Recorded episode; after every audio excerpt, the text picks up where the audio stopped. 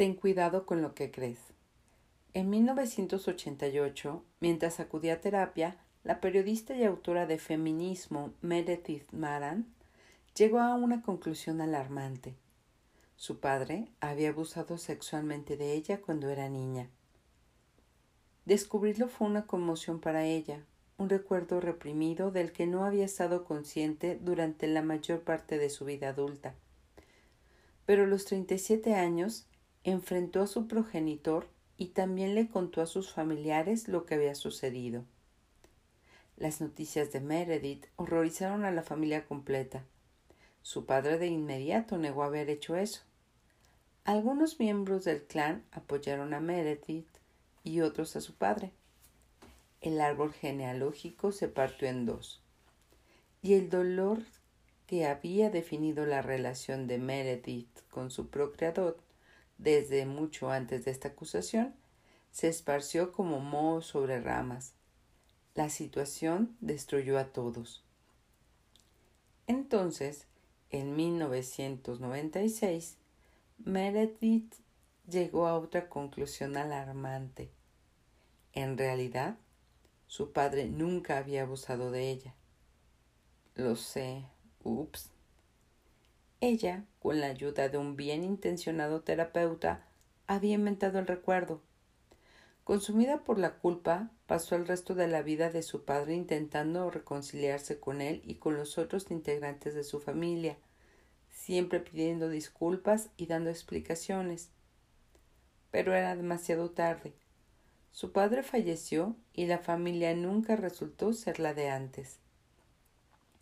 Resulta que el caso de Meredith no era el único.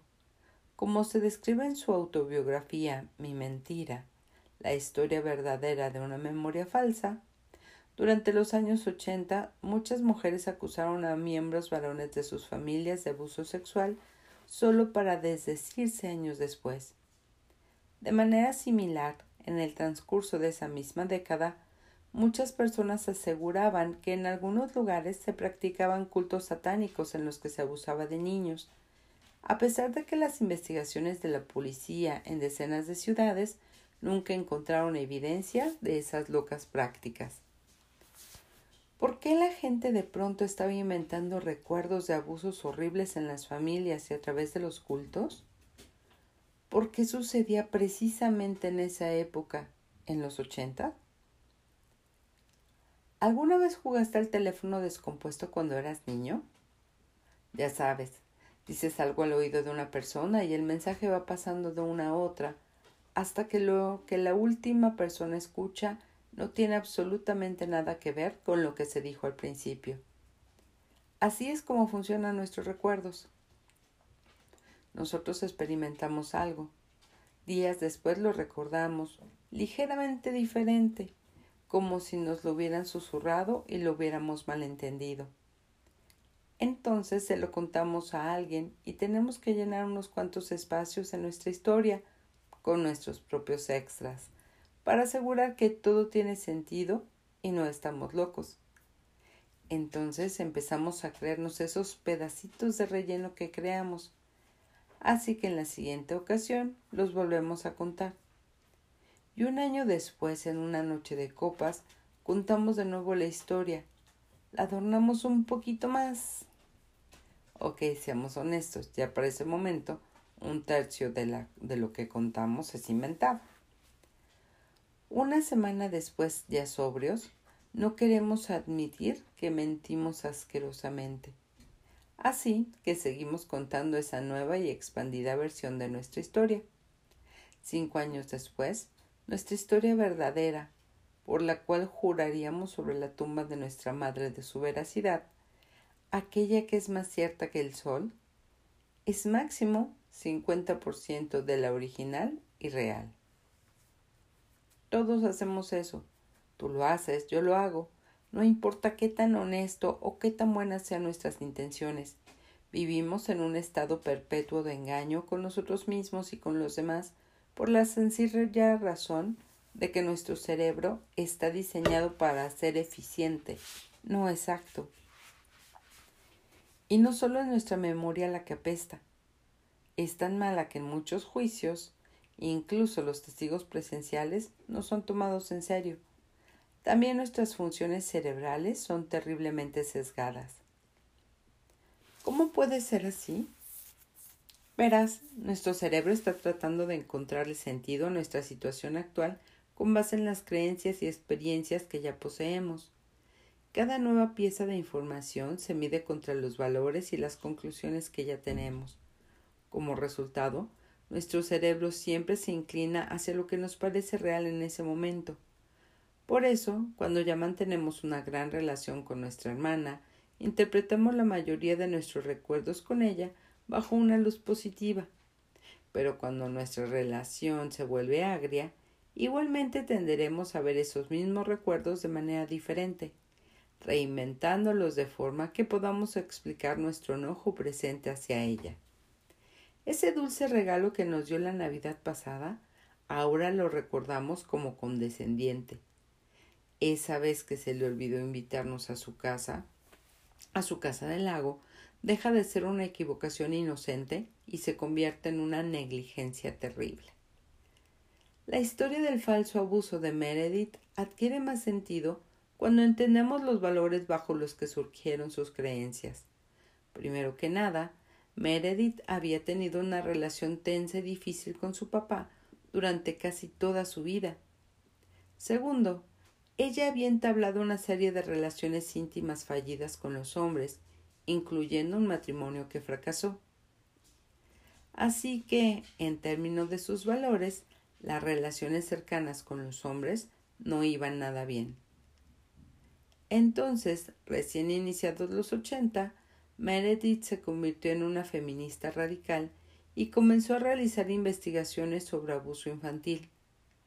A través de estas conoció múltiples y terribles historias de abuso y trabajó con sobrevivientes de incesto, generalmente niñas pequeñas, durante años.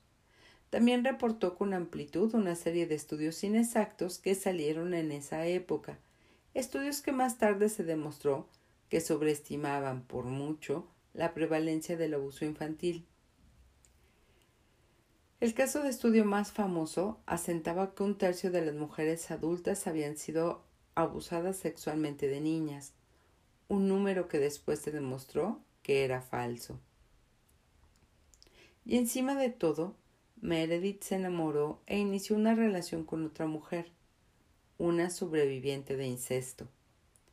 Ella mantuvo una relación tóxica y de codependencia con su pareja, un vínculo con el cual continuamente trataba de salvar a su compañera de su traumático pasado. Su pareja también utilizaba esas pretéritas experiencias como arma para causar culpa, para ganar el afecto de Meredith. Hablaré más tarde sobre el tema de los límites en el capítulo 8. Mientras tanto, la relación de Meredith con su padre se deterioró aún más. A él no le encantaba la idea de que Meredith sostuviera una relación lésbica. Por su parte, ella empezó a acudir a terapia de manera casi compulsiva. Sus terapeutas, que tenían sus propios valores y creencias, y sobre éstas basaban su propio actuar, insistían en que su infelicidad no podía deberse solo a su estresante labor periodística o a sus fallidas relaciones amorosas, Debía haber algo más, algo más profundo. Por aquel tiempo, un tipo de tratamiento llamado terapia de memoria reprimida cobró auge. Durante la, durante la práctica, una terapia inducía al paciente a entrar en un estado de trance, en el cual se le alentaba a hurgar y revivir en lo más profundo de sus pensamientos recuerdos olvidados de la infancia. Esos recuerdos por lo general eran positivos, pero asimismo se esperaba que al menos algunos de ellos resultaban, resultaran traumáticos. Así que ahí estaba la pobre Meredith, miserable, investigando todos los días casos de incesto y abusos sexuales infantiles, enojada con su padre, manteniendo una vida en pareja con otra mujer, sobreviviente de incesto, que al parecer es la única persona que la comprende y la ama, después de múltiples relaciones fallidas con hombres. Ah, y recostada en un sillón, llorando cada tercer día con una terapeuta que le exige una y otra vez que recuerde algo que ella no es capaz de evocar. Voilà. Ahí está la receta perfecta para un recuerdo de abuso sexual que nunca sucedió. La principal prioridad de nuestra mente es procesar las experiencias para interpretarlas de una manera en las que se adhieran a nuestras, nuestras acciones, sentimientos y creencias previos. Sin embargo, a veces nos encontramos con situaciones en la vida en las que el pasado y el presente no son coherentes. En esas ocasiones, lo que experimentamos en ese preciso momento no se parece a nada que hemos aceptado como verdadero o razonable en el pasado. En un esfuerzo por alcanzar una lógica, nuestra mente, a veces y en casos como este, inventa recuerdos falsos. Al vincular nuestras experiencias presentes con ese pasado imaginario, nuestra mente nos permite mantener el significado que ya teníamos establecido. Como se acotó con anterioridad, la historia de Meredith no es única. De hecho, entre las décadas de 1980 y los inicios de 1990, cientos de personas inocentes fueron acusadas injustamente de violencia sexual bajo circunstancias similares. Muchas terminaron en la cárcel por ello. A la gente insatisfecha con sus vidas, inconsciente, esas explicaciones sugeridas, combinadas con sensacionalismo, parecía que reinaba una verdadera epidemia de abuso sexual y violencia satánica, y tú podrías ser una víctima más. Les daba el incentivo de salirse por la tangente y explicar su sufrimiento actual. Les permitía convertirse en víctimas y evadir la responsabilidad. La terapia de memoria reprimida actuaba entonces como un medio para extraer esos deseos inconscientes y ponerlos en una forma aparentemente tangible como recuerdos. Este proceso y el estado mental que causa se hizo tan común que se acuñó un nuevo nombre, síndrome de la falsa memoria, el cual cambia el modo en que a ver, el cual cambió el modo en que los juicios operan. Miles de terapeutas resultaron demandados y perdieron sus licencias para ejercer. La terapia de memoria reprimida fue cayendo en desuso y se reemplazó por métodos más prácticos. Los estudios recientes solo han esforzado, no, solo han reforzado la dolorosa lección de esa etapa. Nuestras creencias son maleables y nuestras memorias no son fidedignas. Para nada. Hay mucha sabiduría convencional allá afuera que te dice confía en ti mismo o sigue tu intuición, junto con otra buena cantidad de clichés que suenan bonito. Pero quizá la respuesta es confiar menos en ti. Después de todo, si nuestros corazones y nuestras mentes son tan poco confiables, quizá deberíamos estar cuestionando más nuestras propias intenciones y motivaciones. Si todos estamos equivocados todo el tiempo, entonces no es el autocuestionamiento y el desafío riguroso de nuestras propias creencias y suposiciones la única ruta lógica para el progreso? Lo anterior podría sonar atemorizante y autodestructivo, pero de hecho es lo contrario. No es solamente una opción más segura, también es liberadora. Los peligros de la incertidumbre pura. Erin se sienta frente a mí en el restaurante de sushi y trata de explicarme por qué no cree en la muerte. Han pasado casi tres horas. Se ha comido exactamente cuatro rollos de pepino y ha bebido una botella de sake completa ella sola. De hecho, ya va a la mitad de la botella número dos. Son las cuatro de un martes por la tarde. Yo no la cité aquí. Ella vio en internet dónde estaba y me vino a buscar. De nuevo. Lo ha hecho antes. Verás, Erin está convencida de que ella puede curar la muerte, pero también tiene la certeza de que necesita mi ayuda para hacerlo. Pero no un tipo de ayuda financiera o de negocios. Si tan solo necesitara consejos sobre relaciones públicas o algo, sería otra cosa. No, es mucho más que eso. Me necesita para ser su novio. ¿Por qué? Después de tres horas de cuestionarla y una botella y media de saque, aún no me queda claro. Mi prometida estaba en el restaurante con nosotros, por cierto.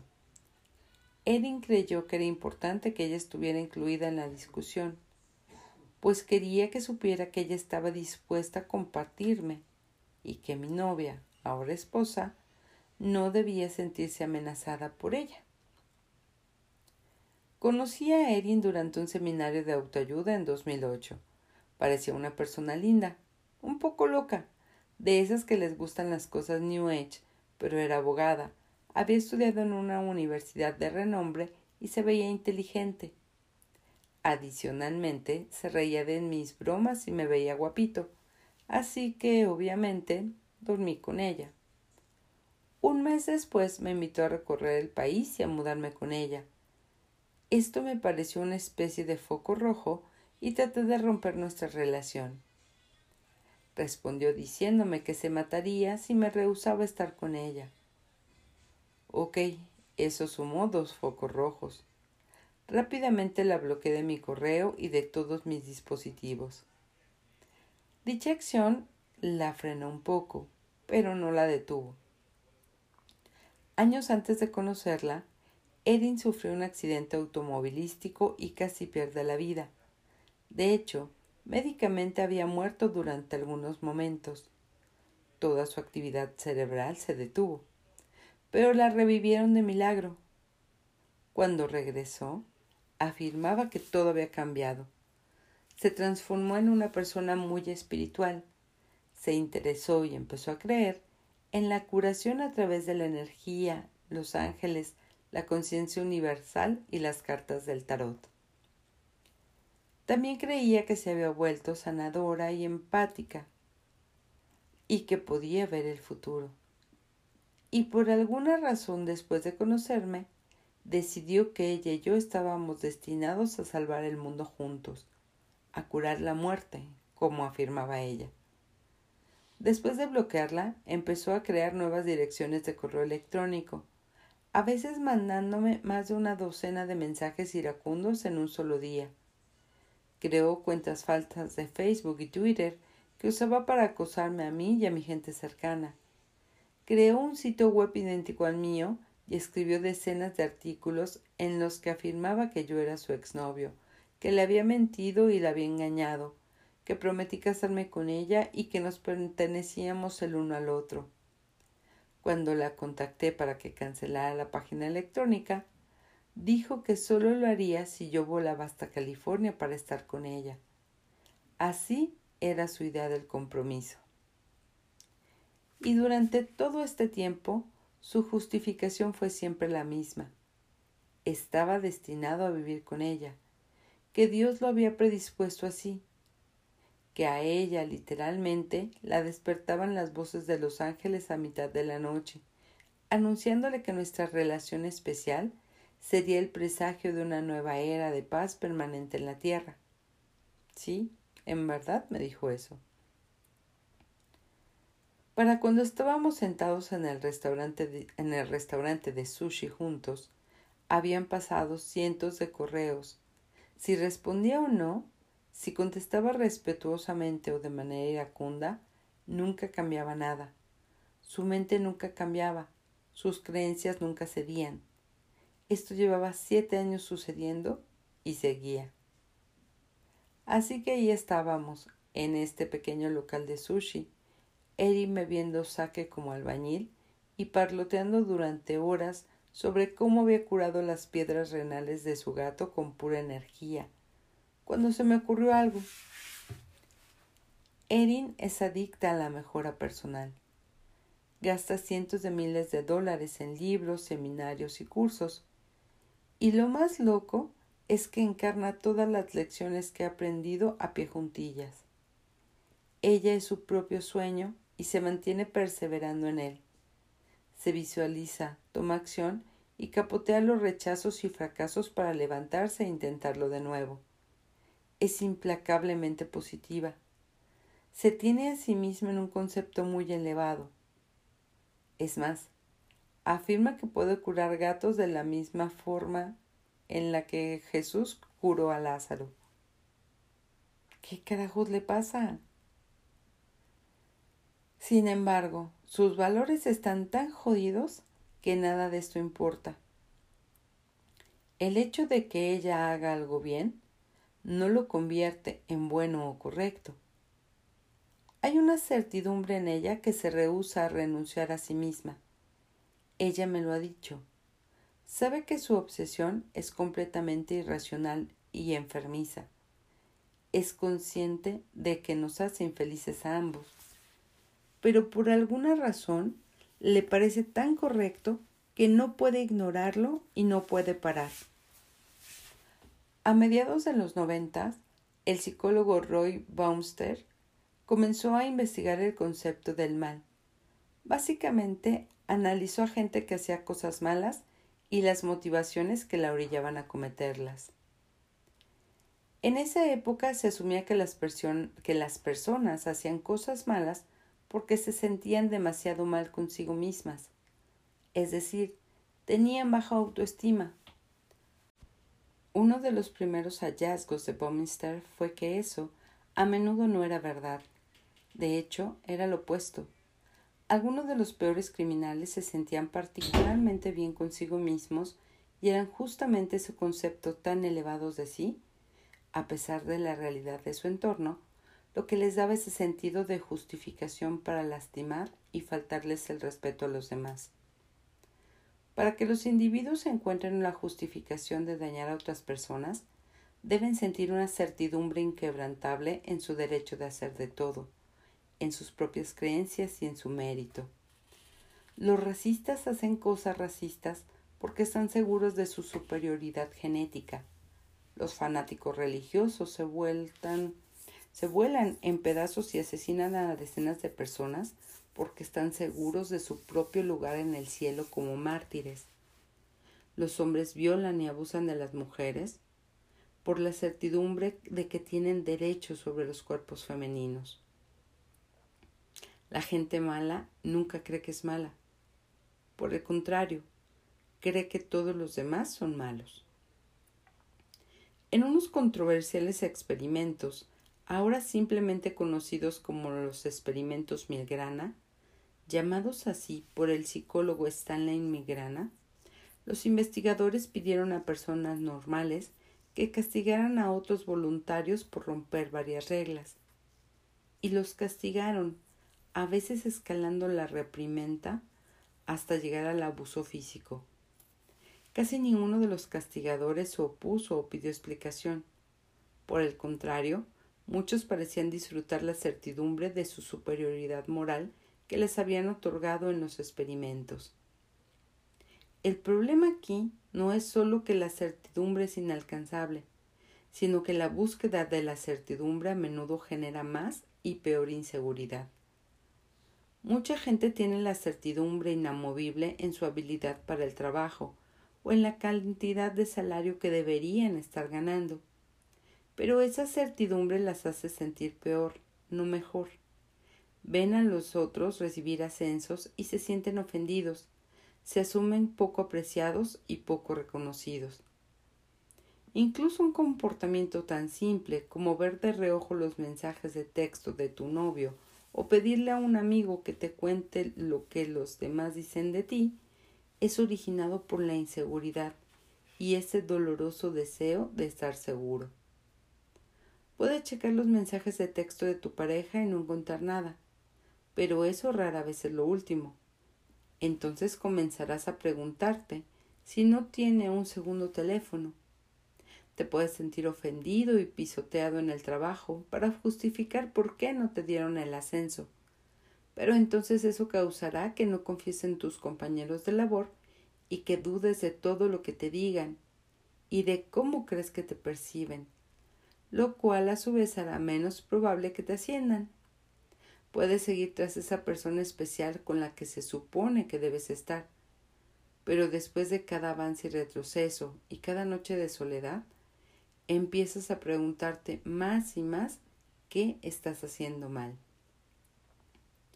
En esos momentos de inseguridad y de profunda desesperación, nos volvemos susceptibles a ese sentimiento insidioso de tener derecho a todo, creer que nos merecemos hacer un poco de trampa para salirnos con la nuestra, que otra gente merece ser castigada, que merecemos tomar lo que queremos y a veces con violencia. Es la ley de retrocesión de nuevo. Mientras más tratas de tener certeza sobre algo, más dudoso e inseguro te sentirás. Pero lo contrario es cierto de igual forma. Mientras más te abras a sentirte inseguro y no saber, más cómodo te sentirás al saber lo que no sabes. La incertidumbre evita nuestros juicios sobre los demás. Previene que estereotipemos o sesguemos innecesariamente a alguien cuando lo vemos en televisión, en la oficina o en la calle. La incertidumbre también evita que nos juzguemos a nosotros mismos. Desconocemos si somos dignos de amor o no, si no sabemos qué tan atractivos somos, no sabemos lo exitosos que potencialmente podríamos ser. La única forma de alcanzar esas cosas es mantenerse con la incertidumbre que generan y estar abiertos a encontrarlas a través de la experiencia. La incertidumbre es la raíz de todo el progreso y todo el crecimiento. Como dice el viejo adagio, el hombre que cree que sabe todo no aprende nada. No podemos aprender algo si antes no desconocemos algo. Mientras más admitamos que no sabemos, más oportunidades ganaremos para aprender.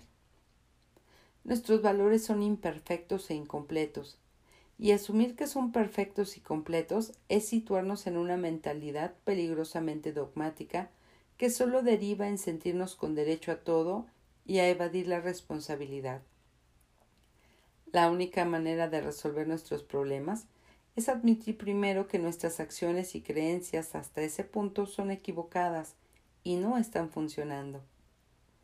Esta apertura a estar equivocado debe existir para cualquier cambio real o cualquier crecimiento se materialice. Antes de que podamos analizar nuestros valores y nuestras prioridades y cambiarlos por unos mejores y más sanos, primero debemos perder la certeza de nuestros valores actuales. Debemos arrancarlos intelectualmente, ver nuestras fallas y sesgos, ver cómo no encajan mucho con el resto del mundo. Debemos mirar de frente nuestra propia ignorancia y admitirla, porque nuestra propia ignorancia es mucho más grande que nosotros. La ley Manson de la evasión. Seguro has escuchado alguna forma de la ley de Parkinson. El trabajo se expande para llenar el tiempo disponible para su realización. También, sin duda, has escuchado la ley de Murphy. Lo que puede salir mal, saldrá mal. Bueno, la próxima vez que estés en una reunión muy sofisticada y quieras impresionar a todos, prueba contarles sobre la ley de Manson de la evasión. Mientras más amenaza algo tu identidad, más lo evitarás. Lo anterior significa que mientras más amenaza algo cambiar cómo te percibes, qué tan exitoso o fracasado te consideres, qué tan seguro te percibes de estar a la altura de tus valores, más evitarás decidirte a hacerlo. Hay una especie de confort que surge de saber cómo y dónde encajas en el mundo. Cualquier cosa que sacude ese confort, incluso si podría mejorar tu vida de manera trascendente, causa miedo inherentemente. La ley de Manson aplica tanto a las cosas buenas de la vida como a las malas. Hacer un millón de dólares podría amenazar tu identidad tanto como perder todo tu dinero. Volverte una estrella de rock famosa podría amenazar tu identidad tanto como perder tu trabajo. Por eso la gente le tiene tanto miedo al éxito, por la misma razón por la que le temen al fracaso, porque amenaza la percepción de quienes creen ser. Evitas escribir el guion que siempre has soñado, porque hacerlo te obligaría a cuestionar tu identidad como ajustador de seguros. Evitas comentarle a tu esposo que quisieras más aventura en el dormitorio porque esa conversación cuestionaría tu identidad de mujer buena y moral. Evitas decirle a tu amigo que ya no deseas volver a verlo porque terminar esa amistad pondría en conflicto tu identidad como persona agradable y que sabe perdonar. Esas son oportunidades buenas e importantes que dejamos pasar porque amenazan cambiar cómo nos percibimos y cómo nos sentimos respecto de nosotros mismos. Amenazan los valores que hemos elegido y sobre los cuales hemos aprendido a regirnos. Tenía un amigo que hablaba sin cesar de vender su arte en línea y tratar de convertirse en un artista profesional, o al menos semiprofesional. Platicó durante años de su proyecto, ahorró el dinero, incluso desarrolló varios sitios web y cargó sus portafolios. Pero nunca lo alcanzó. Siempre hubo algún pretexto. La resolución de su trabajo no era suficientemente buena, o justo acababa de pintar algo mejor, o aún no estaba en posición de dedicarle el tiempo necesario. Los años pasaron y nunca dejó su trabajo real. ¿Por qué? Porque a pesar de soñar con vivir de su arte, la posibilidad real de convertirse en un artista que aún no le gusta a nadie le producía más temor que hacer un artista del que nadie ha escuchado. Al menos él estaba cómodo siendo, y ya se había acostumbrado a ser, un artista del que nadie ha escuchado. Tuve otro amigo que era muy fiestero, siempre salía de noche y perseguía chicas. Después de vivir, ah, ah, ah, no, después de años de vivir la gran vida, tristemente se quedó solo, deprimido y enfermo. Quería abandonar ese estilo de vida, Hablaba con una envidia feroz de aquellos que tenían relaciones estables y habían sentado cabeza más que él. Sin embargo, nunca cambió. Pasaron los años, noche vacía tras noche vacía, mientras él bebía una botella después de otra. Siempre hubo una excusa, siempre hubo una razón por la que no podía parar. Renunciar a sus hábitos amenazaba demasiado su identidad él solo sabía ser el alma de la fiesta. Renunciar a eso habría equivalido a cometer harakiri psicológico. Todos tenemos valores sobre nosotros mismos y los protegemos.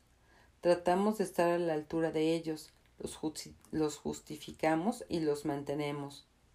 Incluso, aunque no queramos, así es como funciona nuestro cerebro. Como lo comenté antes, estamos, ah, ah, no, estamos injustamente sesgados hacia lo que ya conocemos, hacia lo que creemos que es verdadero.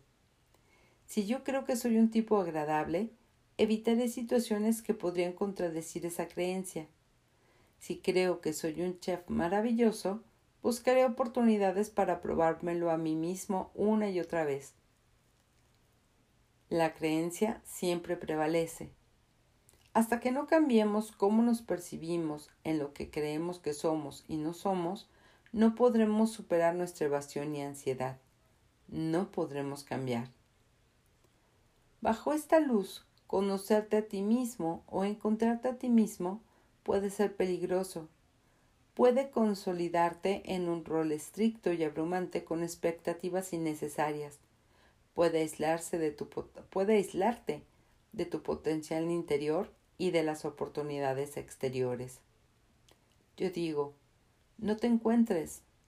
Yo digo, nunca sepas quién eres, porque eso te mantendrá esforzándote y descubriendo, y te forzará a mantenerte humilde en tus juicios y aceptar las diferencias en los demás. Mátate. El budismo postula que tu concepto de quién eres es un constructo mental arbitrario y que deberías de dejar de aferrarte a la idea de que tú existes. Todos los parámetros arbitrarios mediante los cuales te autodefines acaban por atraparte. Por ello, es mejor que te liberes de todo.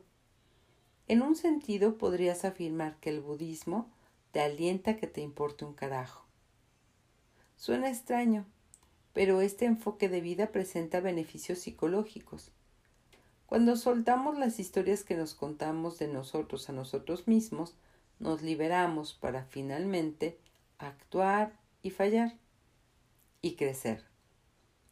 Cuando alguien admite para sí misma, sabes, quizás no estoy hecha para una relación. En ese momento queda libre de actuar y terminar su mal matrimonio. No tiene ninguna identidad que proteger al permanecer en una mala relación conyugal solo para probarse algo a sí misma. Cuando el estudiante admite ante sí, ¿sabes? Quizá no soy un rebelde, quizá solo tengo miedo. Entonces está libre para ser ambicioso de nuevo. No existe ninguna razón para sentirse amenazado de seguir sus sueños académicos y quizá fracasar. Cuando el ajustador de seguros admite para sí mismo, ¿sabes?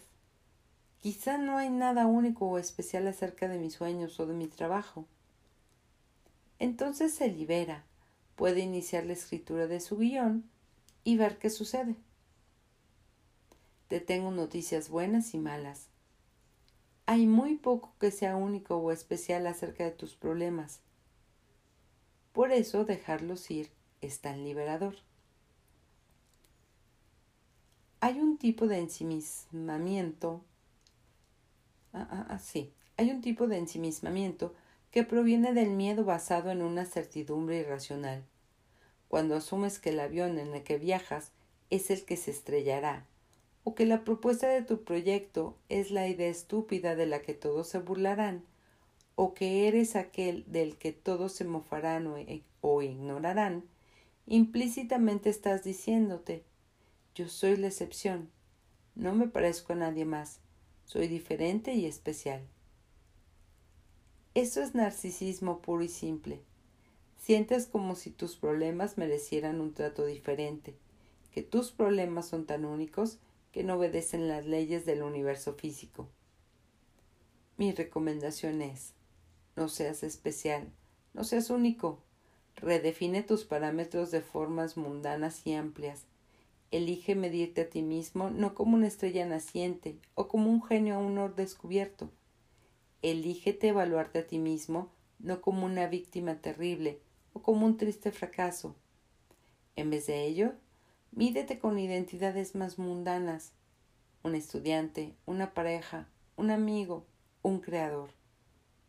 Mientras más estrecha y rara sea la identidad que elijas para ti, más parecerá amenazarte todo.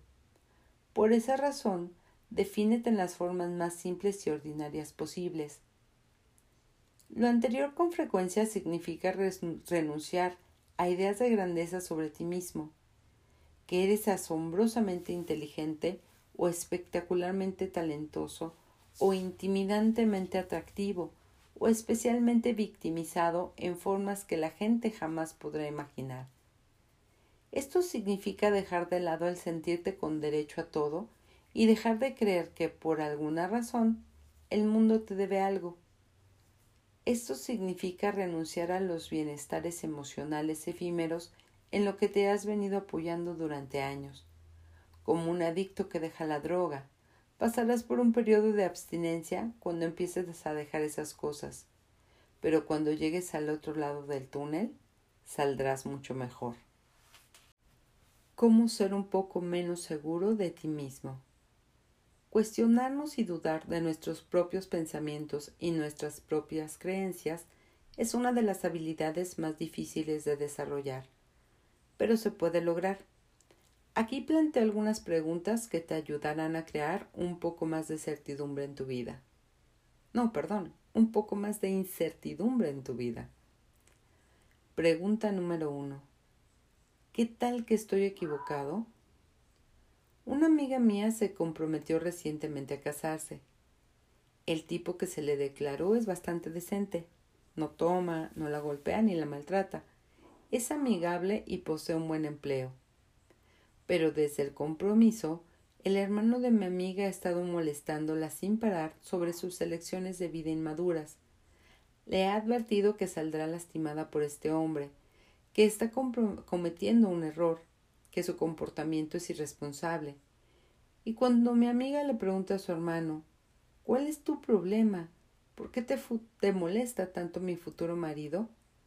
Él actúa como si no existiera ningún problema, que nada del compromiso le molesta, que solo procura ser útil y proteger a su hermana pequeña. Pero está claro que algo le molesta. Quizás son sus propias inseguridades sobre el matrimonio. Quizás es una cosa de rivalidad entre hermanos. Quizás es envidia. Quizás se deba a que él se haya tan atrapado en su propia victimización que no sabe cómo demostrar felicidad por los demás sin intentar primero hacerlos sentir miserables. Como regla general, todos somos los peores observadores de nosotros mismos. Cuando estamos enojados o celosos o molestos, generalmente somos los últimos en darnos cuenta. Y la única forma de notarlo es hacerle unas grietas a nuestra armadura de certidumbre y cuestionarnos lo equivocados que podemos estar sobre nosotros mismos. ¿Estoy celoso? Y si lo estoy, ¿por qué? ¿Estoy enojado? ¿Tiene razón ella y solo protejo mi ego? Preguntas como las anteriores deben convertirse en un hábito mental.